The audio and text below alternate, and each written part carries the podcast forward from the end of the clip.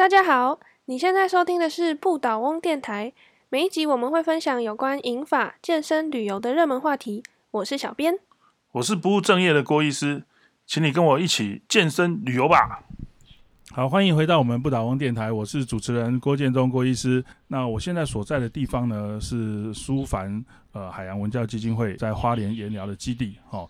那为什么今天会来到这个地方呢？事实上，我们前两天呢是去一个苦茶园啊，做一日农夫哦。那我们在那边拔草，然后捡捡那个花苞啊，不是啦，捡错了才捡到花苞去哈啊。这个做一日农夫什么都不懂啊，就来试试看啊。最重要的不是说我们呃做农夫能够生产出什么地瓜啦，或者是能够生产出多少的苦茶油，而是在这个从事劳动的过程中呢，哈啊亲近大自然啊，解放我们的压力，然后呢去感受一下。大自然的美好，那跟土地之间的亲近啊，去接近大自然，本身就是一个非常好的一个收获。那我们今天呢，呃，还是一样，请到我们的大家长哈，苏凡苏老师呢，来解说一下，呃，为什么要来这个办理一日农夫这样子的一个活动啊？这个中国人啊，讲究这个生老病死啊，生下来就是要变老，老了就是要生病啊，病了以后就会死。我们不老随手。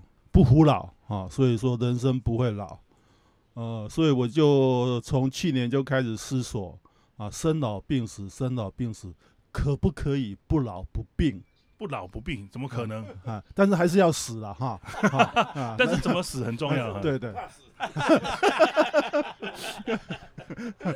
那后来从这个啊郭医师这边很多医学报道，我发觉现代人呐是老而不死。啊，以前孔子讲说“老而不死，是为贼”。啊，你们今天这些啊，八十岁、七十岁啊，都是社会上的贼，老贼啊。为什么老而不死是为贼呢？啊，孔老夫子讲的，那老了你就该死，对不对？你有没有生产力？又啊，有点误解。他是说老而不死是指那些老了以后还不走正当、不做正当事情的人，他指的是这个样子。所以我们一般人把它误解，因为我有深入的去了解这一句话，不是说老而不死都是贼，不是不是，他指的是一堆那些不上道的老人，哎，不上道的老人。那我们这群是很上道啊，当然了。那我们现在讲话的是我们的这个堂哥，好，我们的堂哥，那个堂哥哈，那个上次我骂他哈，因为台湾现在的人口寿命很长啊，女人大概是八十二岁平均寿命。啊，男人大概是七十八岁，啊，男人比较苦命一点，七十八岁就就差不多了。结果堂哥已经八十一岁，哈，我就说你早就该死了，所以所以堂哥就很在意啊，堂哥你为什么还不死啊？这个我简单讲一下，因为要。主要参加一个什么团体啊？是就是认识，大家互相认识，这 understanding 很重要，你才能够深入的。那我简单讲一下，我我的生涯是起起伏伏了。那主要的都是美国公司跟日本公司，那看到的都是一些比较有世界观的。那我到这边来呢，我做到七十四岁才退休。呃，到七十四岁，呃，日本人说啊，你已经够老了，你到日本来。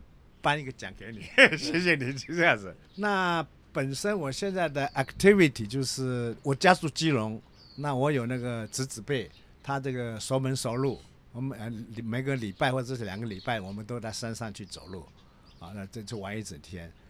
在中立也碰到四五年前碰碰碰到一个一个宝哥，他是说十几年前医生看说你有 cancer。癌症，癌症。他说你只有剩下六个月，他就坐在旁边，就是想我这次六个月怎么办？他就爬山，爬了三个月以后再去看，医生说奇怪，怎么这个 lung cancer 消失掉了？肺癌不见了，哎，不见了，病灶不见了。所以他现在就是很努力，每个礼拜都排，每个礼拜都排。就是用运动爬山，哎，就是来治疗癌症。哎哎，他是客家人，东市的客家人。他非常会节俭，就是省钱了啊！我们坐那个什么社区小巴啦，全部坐公共的都不用钱啊！所以他他排的路线呢秒杀啊！那我是现在因为上了年纪，我觉得我都还还跟着他一直一直到现在目前我还还有做，但是他那个团队，比如说有十几个、二十个，甚至有四十个。上个月我们有四十几个人走那个阿朗二，就是金水岩那个阿朗二啊啊是啊两夜三天都是就住那个电电信局的那个招待所。后来到这边来呢，是一哥他找我一天过来，所以到这边来呢，我觉得另外一个曲面的认识一个小团体。那这边我最高兴的就是来到这边很有活力，也谢谢大家容许我到这边来，感谢感谢。这个堂哥呢，是我们一哥的堂哥，哈，为什么叫堂哥？他是一哥的堂哥，一哥是我们呃苏万海洋，我们一起去日本与那国岛的年纪最大的，哈，那我们就称之他为一哥，哈，信一，哈。这个堂哥呢，等于是看到一哥的这样子的一个一个事情啊，觉得很好奇，然后就跟着来到苏凡这个基地，那现在也爱上了这个苏凡的基地，哈。然后我可以插个话吗？哎对对，我觉得从堂哥的那个他个人，我们来看啊嘿，要长寿。最重要的几个条件，第一个就是你看他现在八十一岁，然后身体健康的比那个六十岁的那个还要年轻的感觉，对不对？啊？对对。对，第一个真的是要开朗，开了，心对我觉得他你你来这边都笑嘻嘻的，对。都带给我们很多的那跟个弥勒佛一样，每天看到他就是笑，啊，他耳垂很大哦，他耳垂超大的，就跟弥勒佛一样那种感觉。第一个一定是要心情开朗嘿。啊，第二个他学习的精神很强，他到哪里呃什么都学，不断的学习是一个刺激你长寿的一个很重要的因素。然后第三个就是保持固定的运动，规律的运动，对对对。然后因为他是开朗，所以他就很爱交朋友。嗯，然后他的生活就会很丰富嘛，对，不断的走出户外，他就不会老不会病。对对对对对。哦，你讲的太好了，谢谢你。你假霸气没问题啦。所以这个这个堂哥哈，就是呃，算是刚加入舒凡家族的一个最好的案例啊哈，最好的一个典范。哎，为什么会八十一岁还愿意跑到花莲来哈，然后认识一群不认识的人，哦，然后重新结交？那嗯他因为他的进来，也给带给我们这个这个团体一个活力啊哈，一个嗯非常好的案例这样你。不觉得啊？像我们参加是不老水手，嘿结果有比我们还老很多的人。还愿意进来，我们还有什么老嘞？对不对，对，我觉得这边非常珍贵的，就是所谓的老中青，其实它范围非常的广，非常广。然后任何人都可以成为我们学习的对象。哦，对对对你像一哥、堂哥，他们都已经八十岁，哎那会让我们觉得很惭愧。我们现在才六十出头，怎么怎么会差他们那么多哦？所以我们会向他们学习，从现在开始还来得及。还来得及，现在还来得及。这个其实苏老师，苏老师这边还有一个更好的案例哈，就是呃，哦我们哦哦哈啊，那个葵妈的妈妈今年九十六岁啊啊九十七岁啊，因因为对不起，已经过年了哈啊，元宵都吃了哈啊，她今年九十七岁，他大概是在去年年底因为不小心跌倒，然后有点脑出血，所以他就整个就卧床啊，大概卧床卧了两个月，在台北。我们后来觉得还是花莲这个地方啊、住家对老人比较合适，所以我们又把他搬回到花莲苏环海洋基金会这里。结果他回到这里以后，啊、本来是卧床，后来坐轮椅，后来拿助走器。那大概在三天四天前，我们给他两只健走杖。他竟然开始走路，从卧床变成走路这样子。对，那我们也没有想到哈。那其实啊、郭医师说的很对啊，走出第一步最难。只要你愿意走出第一步，我们大家都会帮助他，然后就可以恢复到啊、以前健康的情形啊。那我知道啊，怀生哥的妈妈也有同样的情形，但是她做错了。确实，呃，我经常讲哈，呃，我是呃一个孝顺而害死妈妈的不孝儿子。怎么讲呢？就是我以前的观念是错误的，以为是把妈妈保护的好，让她这个养老储尊的啊方式，享清福的方式来奉养奉侍她，因为妈妈是非常一个苦命的妈妈。呃，她年轻的时候就是单身的养了我们。呃，她在年纪大的时候呢，那么儿女们呢成群哈，都有有点积蓄了，就把妈妈奉持的很好。那么尤其是我，呃，妈妈很喜欢好动。她以前是一个美人啊，是个校花，她是长沙女中的校花，而且会骑马，这个打球，就是因为我爸爸看着她这样这样哈，我妈妈就骗了她，我爸爸就骗了我妈妈上手的啊，所以我妈妈是一个非常呃古呃古典的中国妇女。他来了台湾的时候，父呃就我父亲早逝了之后，就养奉养我们，所以我们儿女们呢都很孝顺妈妈。所以那这个是这是家务事，但是我要讲的着重点就是我害死了妈妈，为什么呢？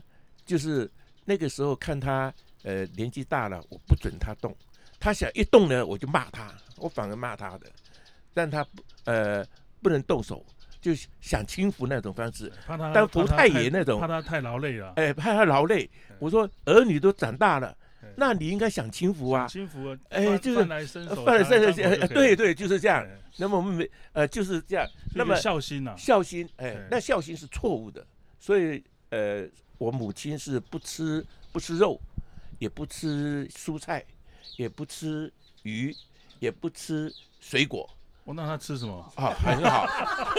白米饭。他只吃辣椒，因为他是湖南人，哦，他有辣椒配饭就配饭呃，他就可以呃吃得很津津有味了。啊啊，他是这样的一个呃长辈。那么他是虽然他是活了呃到九十一岁死，九十一岁已经是已经是天年了，可是呢已经是长寿了。哎，这个就是原因了。哦他坐坐轮椅坐了将近五年，哦，就是因为没有动，没有活动，没有活动，他一动我就骂，所以是被我他怕我骂，他就不敢动了。哦，那我找了还找了两个那个外佣，嗯还命令我我的妹妹嗯你回去照顾妈妈。呃，妹妹的薪水我们三兄弟付 啊，哦我们我们有三三三兄弟。这是我们台湾很传统的、很常见的这种很孝顺的子女辈们哈、去照顾呃父母、去奉养父母的方式。嘿啊，但是呃孝心是对的啦，但是可能方法上，我们现在知道这样子的方法是不对的，反而会让他更更退化。嘿，对，应该让他动。让他动。嘿，来到书房，嘿啊，这边这个就必须要起来活动，听到海海海浪的声音，听到虫鱼鸟叫的声音，就会想要出来看一看，走一走。那因为苏老师学过剑走杖，他知道要出来动，所以就给他各种的辅具哦，助行器啊，健走杖带他出来动，而不是骂他叫他不要动，对，所以他就站起来。完全真正从。卧床到站起来花多少时间？花啊，大概三个月到四个月的时间啊，渐进式的啊。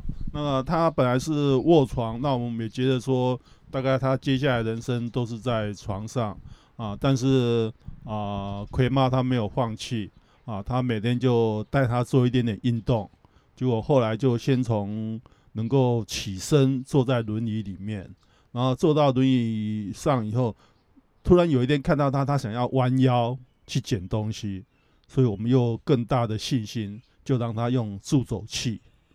然后助走器完了以后，啊、突然有一天，我们觉得他那一天精神特别好，所以就给他两只健走杖，然后就扶着他，然后就他就真的就开始走路了。那从卧床一直到可以拿健走这样走路，这个过程大概是三个月。哦，三个月就就可以有这么好的一个效果，这个真的是破纪录哎，真的是好厉害哦，好厉害。对，那刚才怀生哥有讲到啊，就是妈妈只吃辣椒配白饭，对不对？哈，这样是不太营养哎，对不对？嗯 对啊，哦，来到书房我们就什么都吃，对不对？对，是书凡这个我们有一个书凡的神农氏啊，哈，就是我们的秀霞姐，哎，书凡看到什么捡起来就吃啊，我吓一跳，这东西也能吃啊？对 OK，其其实我觉得在书房捡野菜是太容易了，因为会开始发现野菜是我开始做手摇车的那个自行车运动，我就到了台北、新北很多的提防去，然后就看到为什么有些人会蹲在那边采东西，我就东西，对，然后我就很好奇，我说哦，那可以吃。我心里想，啊、怎么有这么你不用去照顾它，可是有吃的东西，为什么不试试看？所以从那时候开始，其实我就呃呃，慢慢的、慢慢的认识很多很多的植物。可是来到书房，你觉得太轻松了，因为整个园子里面就有好多好多我认识都可以吃的。我们现在坐在这个地方，放眼望过去哦，是。大概就有七八种可以吃的东西。对，什么欧迪亚菜哎啦，黑猪菜啊，欧迪亚菜是啊，对，龙葵，龙葵哦然后有那个川七，川七嘿，，对，然后还有现在因为离清明前后就会有暑区草，可以再来做超花桂啊，做馒头啊，哦龙井和客家菜架，嘿，嘿嘿嘿。然后巴拉叶，巴拉叶也可以泡茶，哦，巴拉叶晒干的，对，那个其实对糖尿病的病人是非常好的，哦哦哦，是。啊，还可以做那个什么纯露是？哦，对我因为书房我们有肉桂嘛，嗯我们有肉桂树，然后肉桂叶就可以做肉桂纯露，是呃可以杀菌，然后呃应该是可以杀菌。保湿，然后我院子里面那个七里香，七里香的花也非常香，哦，对，跟它花露水，对对做出来的纯露就是花露水，那个葵妈忍不住要插嘴了。对，因为她见证我对对对，乱搞，我是最佳的见证人，因为我最近有服药的关系，有一些副作用，那个那个皮肤会很干燥，好，然后手指啊会有这个破裂、皲裂。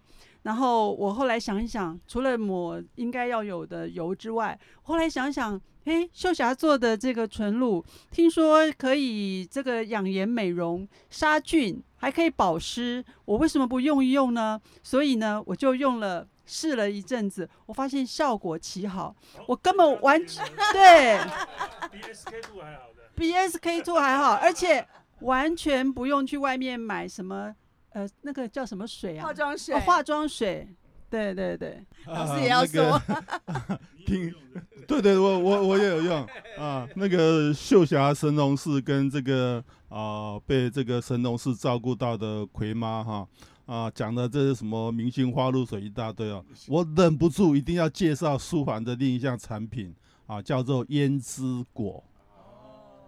啊，那个我以前也不知道什么叫胭脂，胭脂哦，胭脂是长在树上的啊，有种果实叫胭脂果。那胭脂果里面的种子啊，就是古代人的化妆圣品。那后来我们把这项产品经过秀霞的这个啊、大胆的尝试，我们发觉呢，最佳的化妆品就是胭脂，它最天然啊，它不但不是化学，它也不是矿物，它是纯天然植物，它还是现在的食用色素。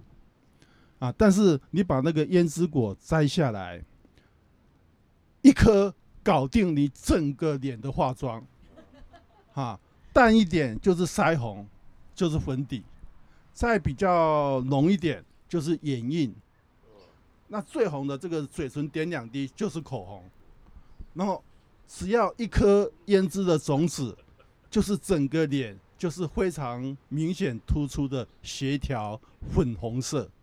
啊，漂亮多了啊！我们上次有在网络上有几个这个啊胭脂美女的这个涂上我们舒缓胭脂果的一个剧照啊，你一定会相信她只有十八岁。呃昨天我有事，很美。我我对我平常也不擦腮红，结果昨天试看看，那个它的颜色很自然，很容易就匀。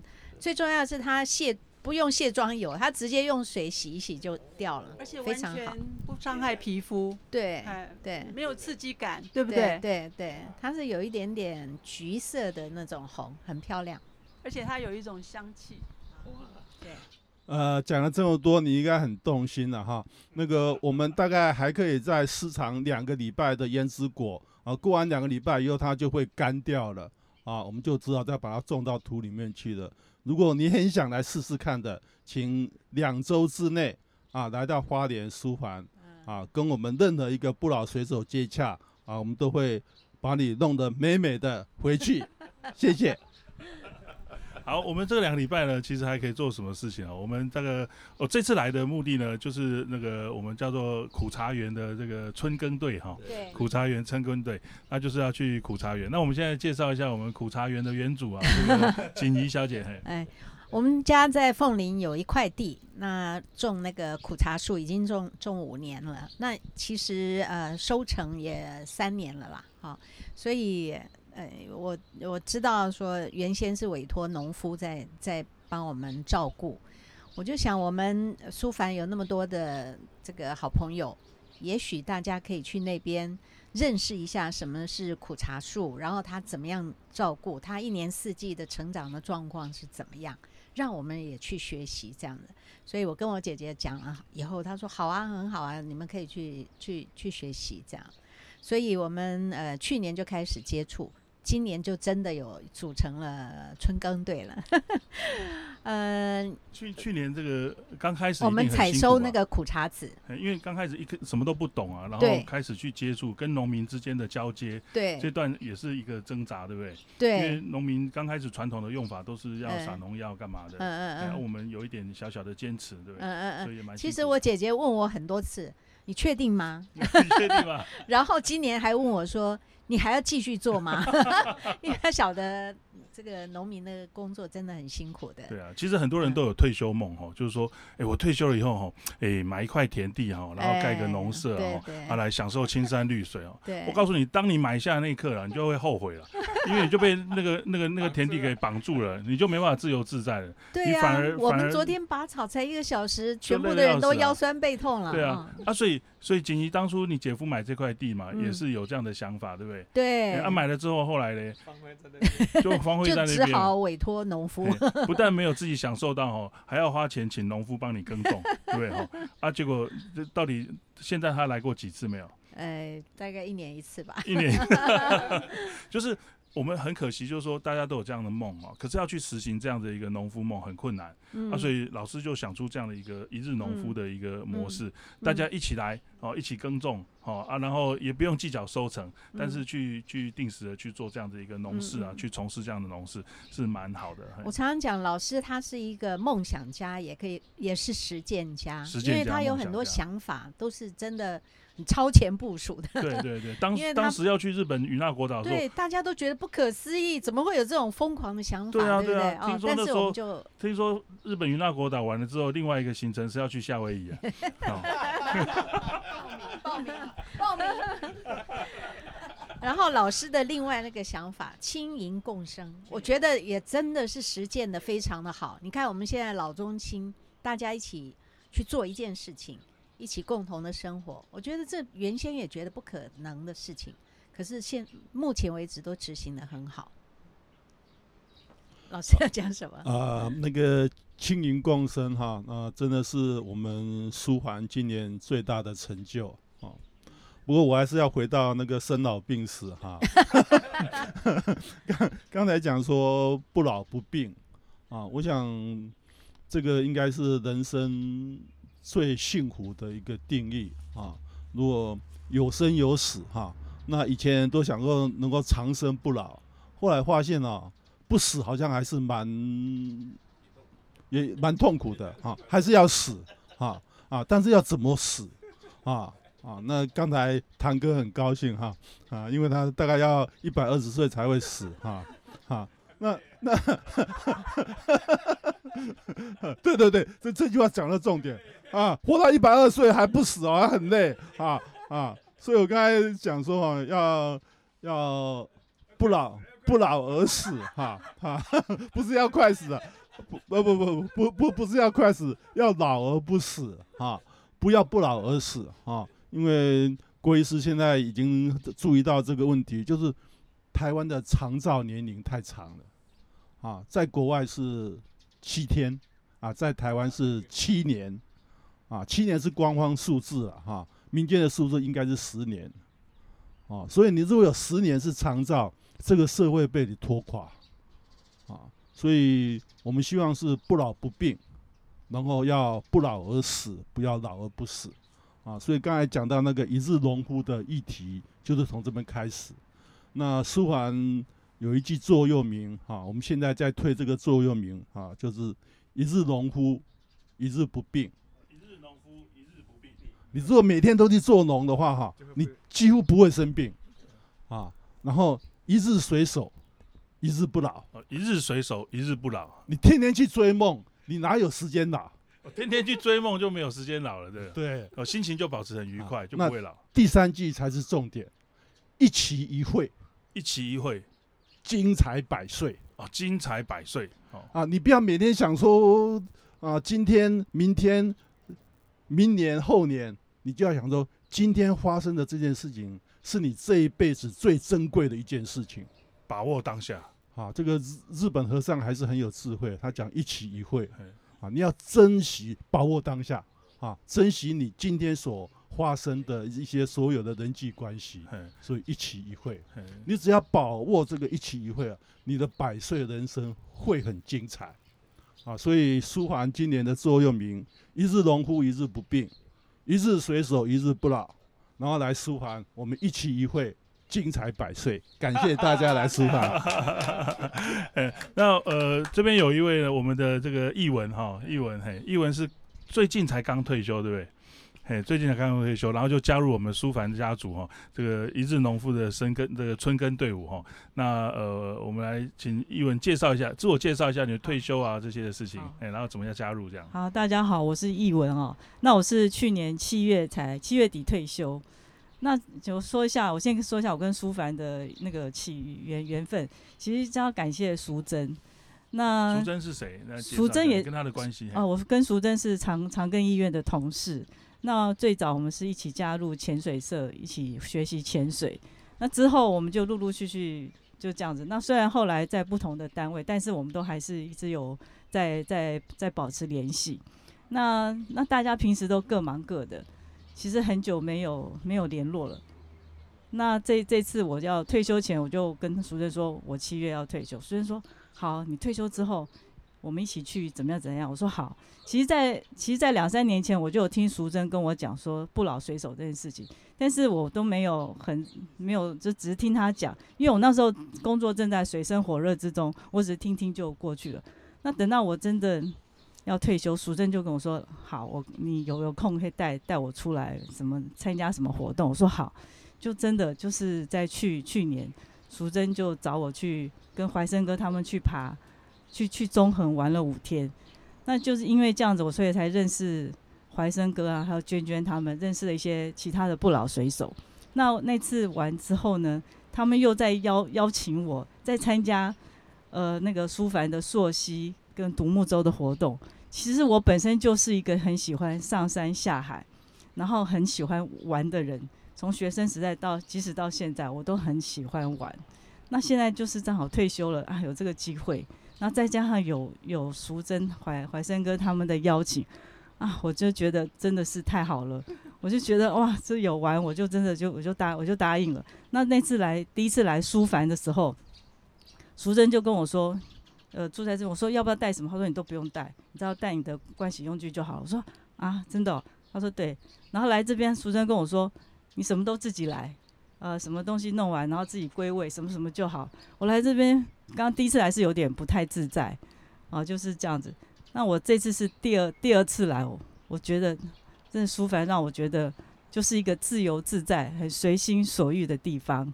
第一次来还蛮蛮拘谨的，但是那次来，我说那我们早餐吃什么？所以说冰箱有什么，你要吃什么就自己弄。我说啊，有这样的地方吃东西 这样子，不像我们去住民宿还要那怎样有？人帮你传好对对对他说你看冰箱有什么你就自己想吃什么自己弄。就那天我们真的就自己从冰箱挖出了很多东西，做了很多东西，有人煮稀饭，有人弄吐司，什么什么都自己来。那我第二次对哦，这次所以这次那个怀生哥在邀请我家那个来苦茶园的时候，我就是没有考虑就答就就真的就答应了。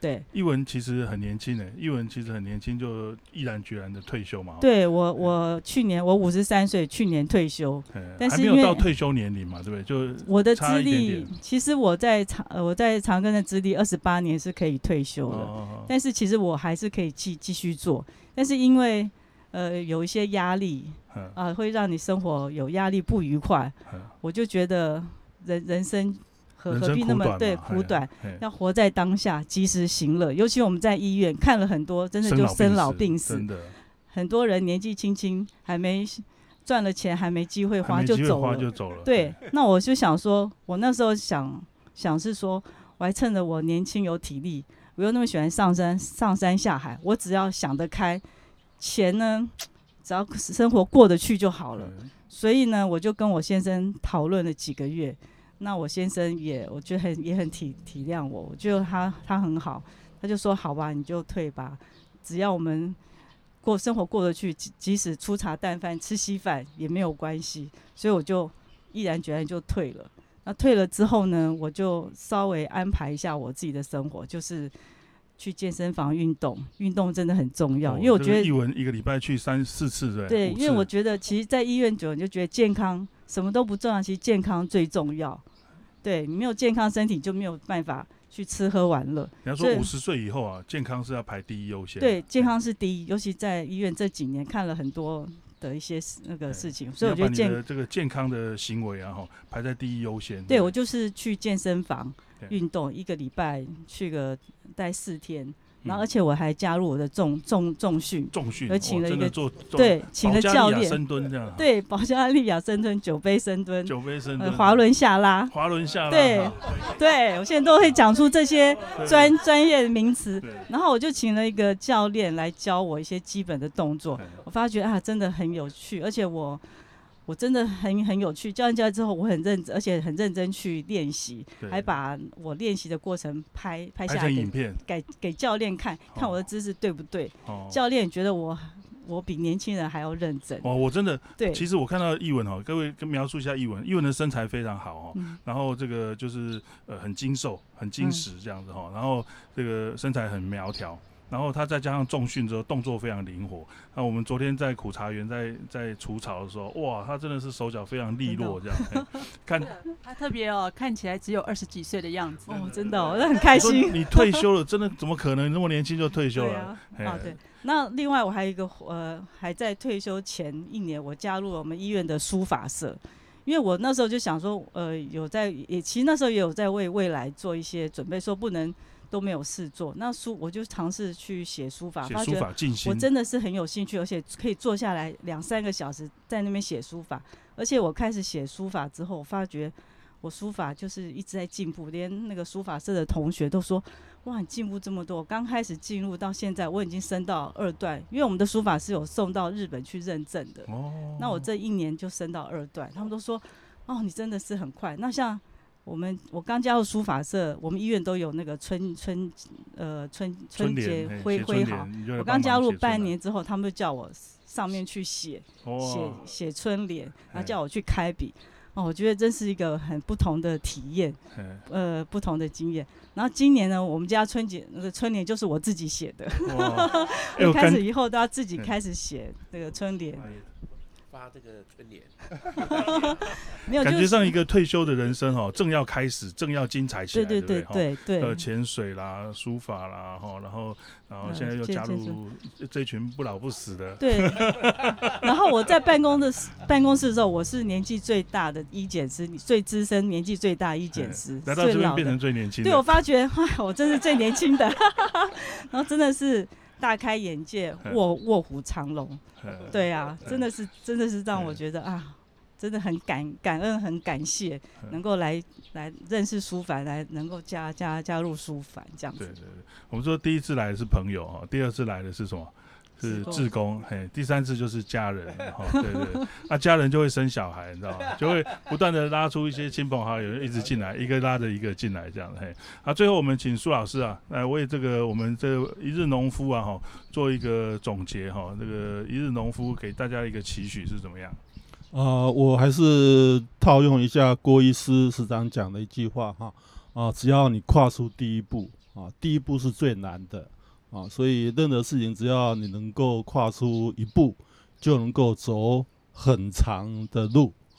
那我们路还很长啊，但是路很长，那个堂哥我们慢慢走 啊，我们今天只要走出一步，每天走一小步，你就可以完成人生的精彩百岁啊！那我用书桓的另外一个座右铭啊，来我们大家彼此互勉。人生没有不可能，人生没有不可能，只有很困难，只有很困难，越困难越值得。越困难越值得。哎，好，谢谢谢谢各位观众朋友的收听，我们今天到这边节目到这边，谢谢大家。